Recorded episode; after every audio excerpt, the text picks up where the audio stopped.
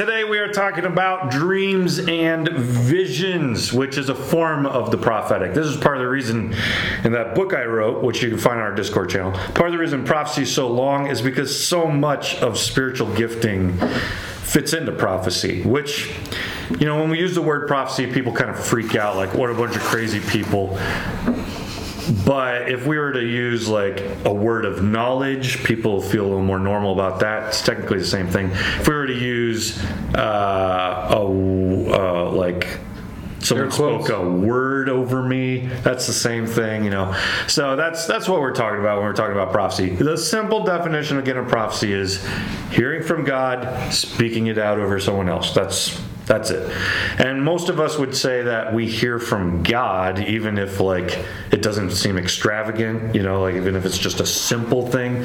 Most of us would say we've heard from God or God spoke to our hearts in a moment like that. That's prophecy.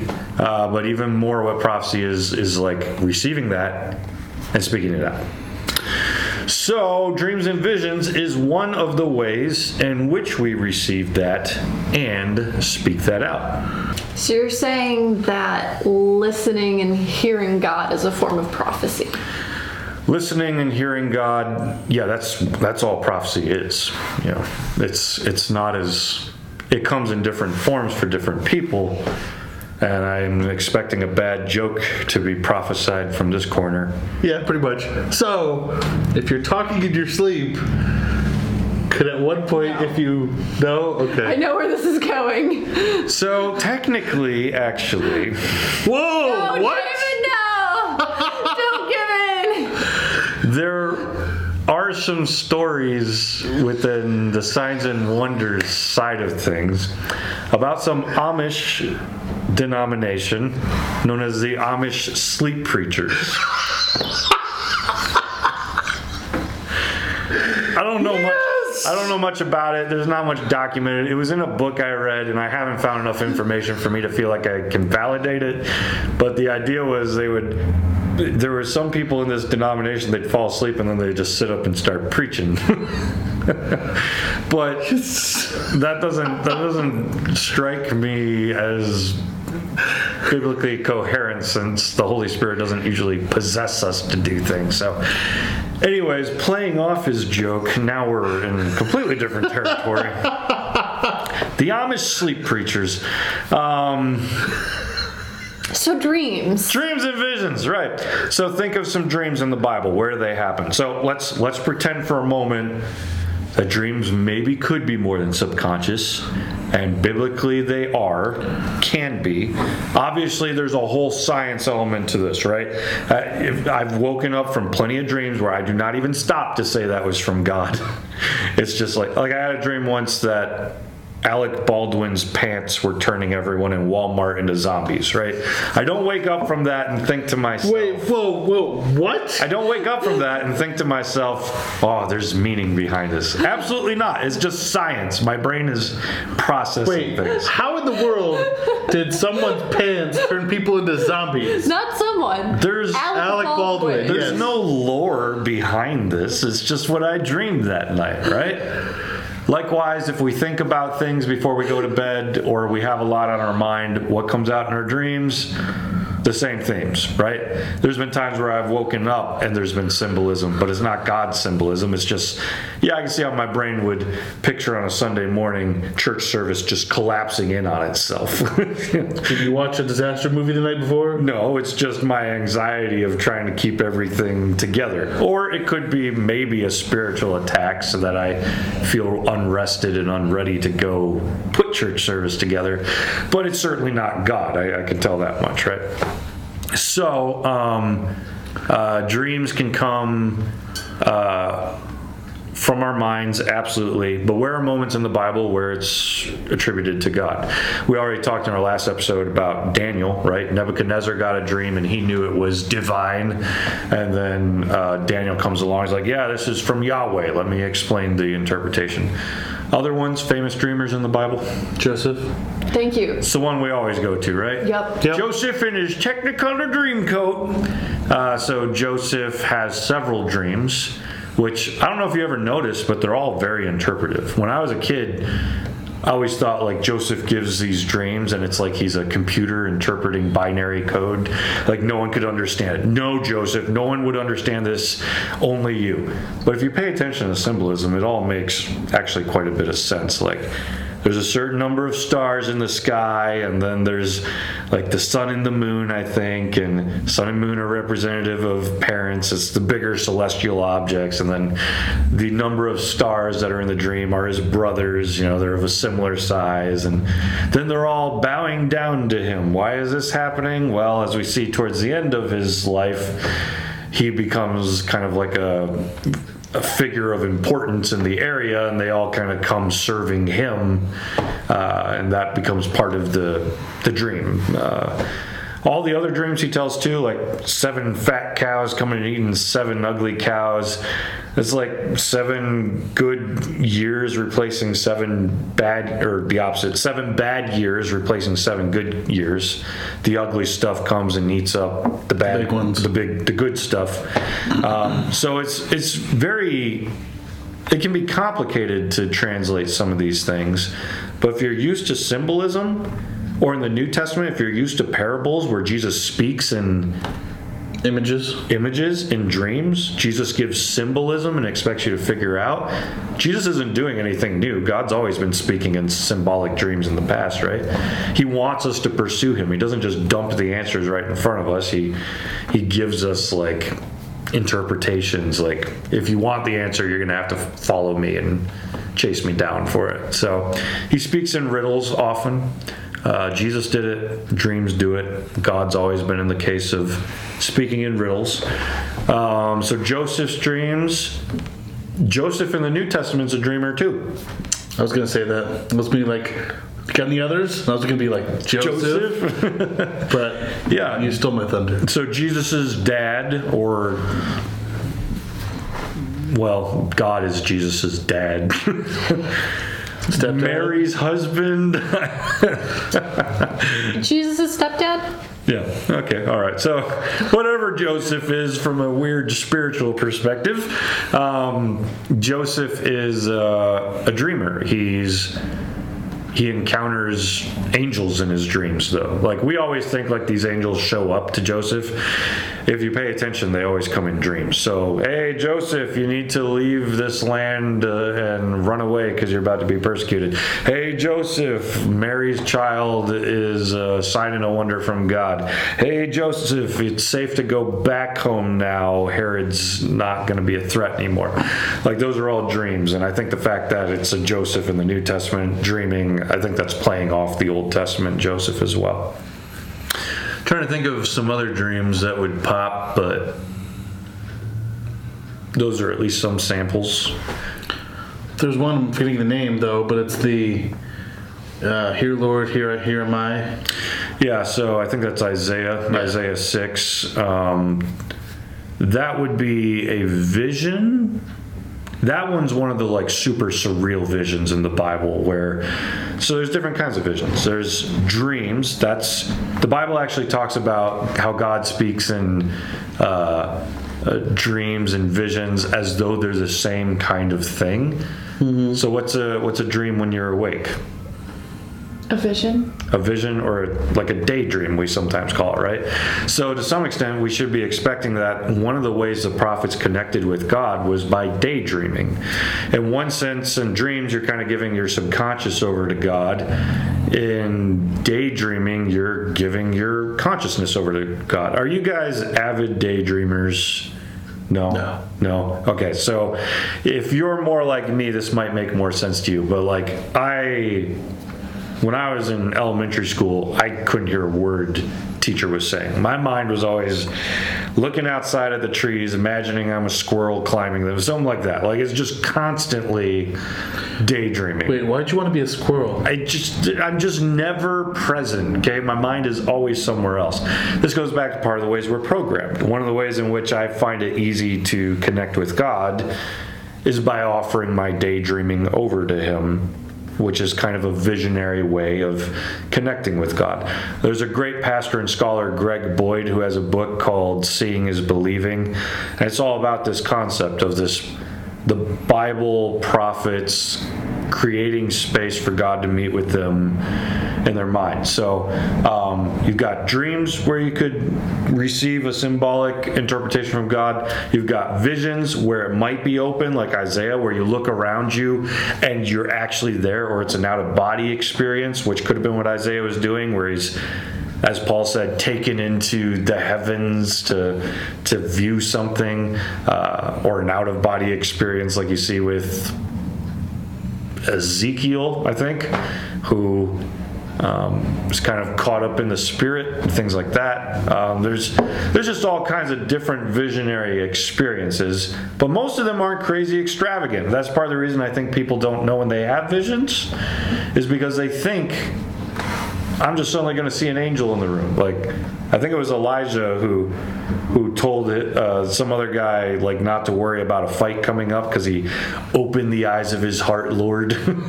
he opens his eyes and he sees like an angel army that he couldn't see before. He sees that in the actual. He sees it right in front of him. That would be an open vision. You see it right in front of you.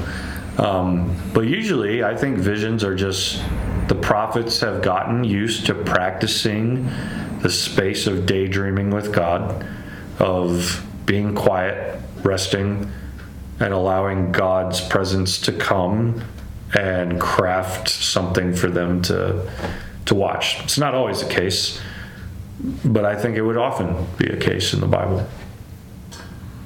Have you guys ever tried that before? You could even call it just like a meditative experience.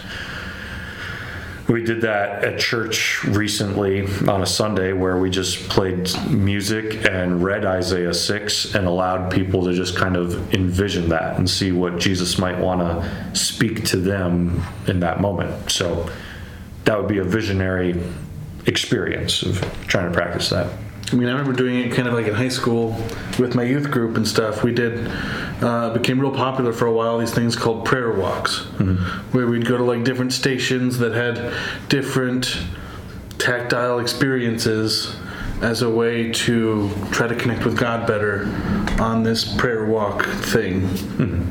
It'd usually be like a maze, not a corn maze, but a maze A labyrinth. that you would go to the different stations. That way, you could be separated and social distanced before it was cool. Yeah, so there's those prayer labyrinths that were popular for a while where you're finding different ways to connect with God. Um, that would be similar to what dreams and visions is, is finding a different way to connect with God, which partially might be how you're programmed or gifted. So in our last episode, we talked about sometimes the prophetic is just hearing God's voice in your thoughts, right? Just like you hear your own thoughts from your own spirit inside of you, as Paul would say. So now you're hearing God's thoughts from his own spirit, which is also inside of you as a Christian. Some people process their thoughts more visually, like me. You may be more interested in just hearing your thoughts. Is that is that typically how thoughts work for you? Yeah. Yeah. Um, I don't know. It's weird. Like norm- most of my thoughts are auditory and not like. Casey doesn't think. Okay, fine. I'm, I'm sorry. It was right Oh. there. No, like I. So there's visually where it's like the images. Then there's like partially visually that's like the written word, hmm. and I'm more of the listening spoken word. Is like how I interact. So that might be more the way in which God would speak to you because that's how your thoughts get processed. For me, like everything is visual. Like give me a letter. Just give me any letter. L. L. L is yellow. Give me another one. P. That is greenish, almost teal. V. V is green. R. Hmm, black. B. R is not red, really. Um, no, not for me. All right, B. I just said B. B. B is, B. B is brown both ways. Give me a word now. Bread. Bread would have kind of that palish bread looking. Platypus. That would be a greenish word because it matches the P within it. So, like, Does this sound ridiculous to Yeah, you? kinda. So this is how visionary my sounds- mind is. I mean, it sounds as weird as like the Enigma code. Like, Enigma would be almost white, except now it's blue. like, like this. This may be not the way that you think at all, and that's totally fine. It's not the way you're wired. But for someone who, whose mind sees everything visual, like it's part of the reason. Um, for me statements are can be like a lot more strong than other people. If someone's describing like their testimony or their story like in my mind it all plays out for you it might just be words but for me i'm getting images and it's some of those things are so impossible to stomach because i have to actually see it when they talk it. Whereas others like can hear it and be like oh yeah that's hard. Like like no i don't don't don't tell me that you know so like so it's different for different people. Uh, but if i sound ridiculous in the way that i process things now you can understand why trying to daydream with god might for someone like me be a lot more valuable because my brain's already Like- prone like when you hear a sentence, do you hear like green, yellow, blue, red, red, blue, yellow, green? Like No, but I did once try to type like a paragraph and then assign everything the way that it would look in color in my head. right? So it's just these are these are different ways in which we we process things. Um, Because that'd be a weird. I may not even be normal when it comes to this visionary front, but it's the way that that I am. So, um, if it's the way I am, if it's the way I hear my own thoughts, then I'd start to learn. Okay, I need to learn how to hear God's thoughts in these ways too. So images are, are one for me. So when I'm when, when I'm praying for someone, here's what I do to practice the prophetic or learn in it. Is let's say I'm going to pray for Olivia. She comes up to me. Um, on my off praying moments, I've created a space, a visionary space, where I meet with Jesus. the playground. The playground, sure, but it's not a playground in my head. It's like a eh, hill and meadow of sorts. So Olivia comes and wants prayer. What I'm going to do for me personally is I'm going to go to that hill, bring Jesus into it, and then bring Olivia to Jesus and say, here in this visionary spot, Jesus, what would you like to say to her right now? And I'm not going to say whatever I get is right or thus saith the Lord, but whatever might come out of that visionary moment is what I'm then going to pray with Olivia and say, okay, I don't know if this is right or not. I'm just, this is what's happening in my mind. So test it. If it, if you automatically know it's wrong, just ignore it. But if there's anything to it, take it, chew on it, and see what God does with it. And so then I basically am just speaking out to her the image that I'm seeing or the words that maybe I'm getting in that moment in the playground that I've created for uh, to meet with God. On a slight tangent for the for the idea of playground. Casey on a tangent. I know, surprising, isn't it? Um, but I bring this up a lot, but it's just because this is coming to my head now. So, the funny thing for the show Supernatural is is that the actual. Do you watch anything else? Yes, I do, but most of it's not spiritual or semi-spiritual focused. Anyway, but the actual gateway to heaven is actually in a sandbox in a playground. Cool. So that really didn't help us at all with this conversation. No, it was a complete tangent, but I had to get it out because I couldn't keep ignoring it. all right. Well, good. Uh, would you like the tangent anywhere? We could tell my saxophone story if you wanted. Saxophone. Go back two episodes for that. Um, so yeah, the visions um, are different forms. Sometimes right in front of you. Sometimes right in front of you. Out of body type experiences. Those are the extreme. Those rarely even happen in the Bible. So what we're trying to learn is more what I'm talking about. Like how do we create a practice of daydreaming with God?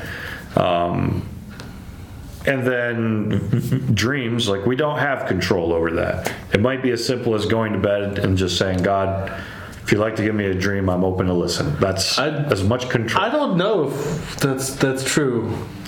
Go on. I once was able to, for like two years, I forced myself to have the same dream for two years straight.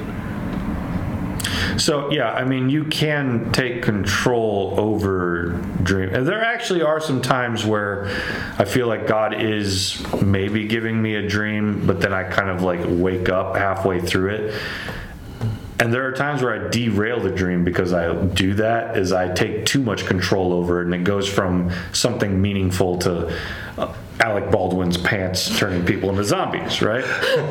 so I would say it's similar in ways to daydreaming. Like there are moments where you can become calm enough that you can hear that still soft voice of God uh, visionarily speaking to you. And then there's moments where I overtake the thing and it just turns away.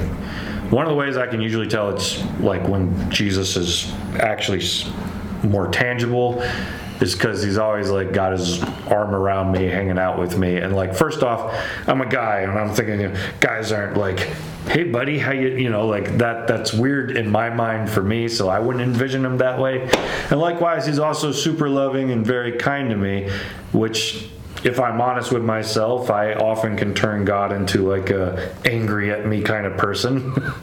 and when he doesn't show up that way in the vision, it's like, okay, so my brain is less creating this image because it would paint you in a different light sometimes. So, you know, those are just things to pay attention to. The biggest thing with dreams and visions and all prophecy, this is maybe one of the biggest points. If it doesn't match the Bible, it's not right. Okay? So, like, there's of course many things that you're going to look through the bible and see if it matches and you won't find it. But if it's like counter to it you know like if god isn't love in the vision or the dream it's not him. It's things like that you know? I, I had one person who was stuck in a repetitive dream for a really long time and the dream just kept saying your aunt or cousin they're never going to get saved that was a theme of the dream, and it was repetitive. It was every every time. They're never going to get saved. They're never going to get saved. They're never going to get saved. Do you think God would say that? No.